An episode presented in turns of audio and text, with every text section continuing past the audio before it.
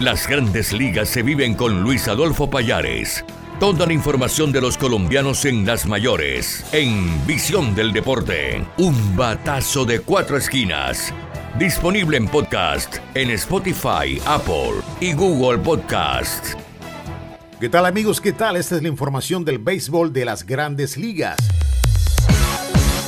Donovan Solano con su equipo rojo de Cincinnati jugó de primera base, se fue de 4 a nada y los rojos de Cincinnati perdieron con los Washington Nationals tres carreras a dos. Solano bajó su promedio ofensivo a 3.26, producto de 60 hits en 184 turnos al bate. Giovanni Urshela aportó una carrera e impulsó una en la victoria de su equipo, los Mellizos de Minnesota, contra los Gigantes de San Francisco. Los Mellizos ganaron 8 carreras a 2. Urshela tiene promedio de 2.67, producto de 99 hits en 371 turnos al bate.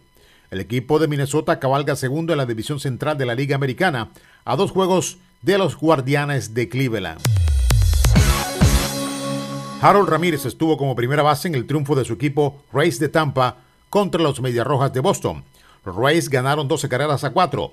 Harold batió de 6-2 con una carrera anotada y una empujada y un ponche. Ramírez quedó con promedio ofensivo de 3.25. José Quintana no tuvo acción el día de ayer con los Cardenales de San Luis.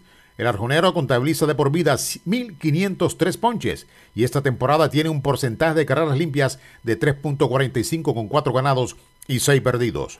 Jorge Alfaro, quien hace parte de los Padres de San Diego, está en lista de lesionados de 10 días. Su equipo está en el segundo lugar de la División Oeste de la Liga Nacional, a 19 juegos y medio de los Dodgers de Los Ángeles. Alfaro batea de 2.52, producto de 60 hits en 238 turnos. David Crismat, quien también juega con los Frailes de San Diego, tuvo acción el día de ayer, lanzó dos tercios de inning, le anotaron tres carreras, le conectaron un jonrón y recetó tres bases por bolas. Su equipo perdió con los Reales de Kansas City 15 carreras a 7.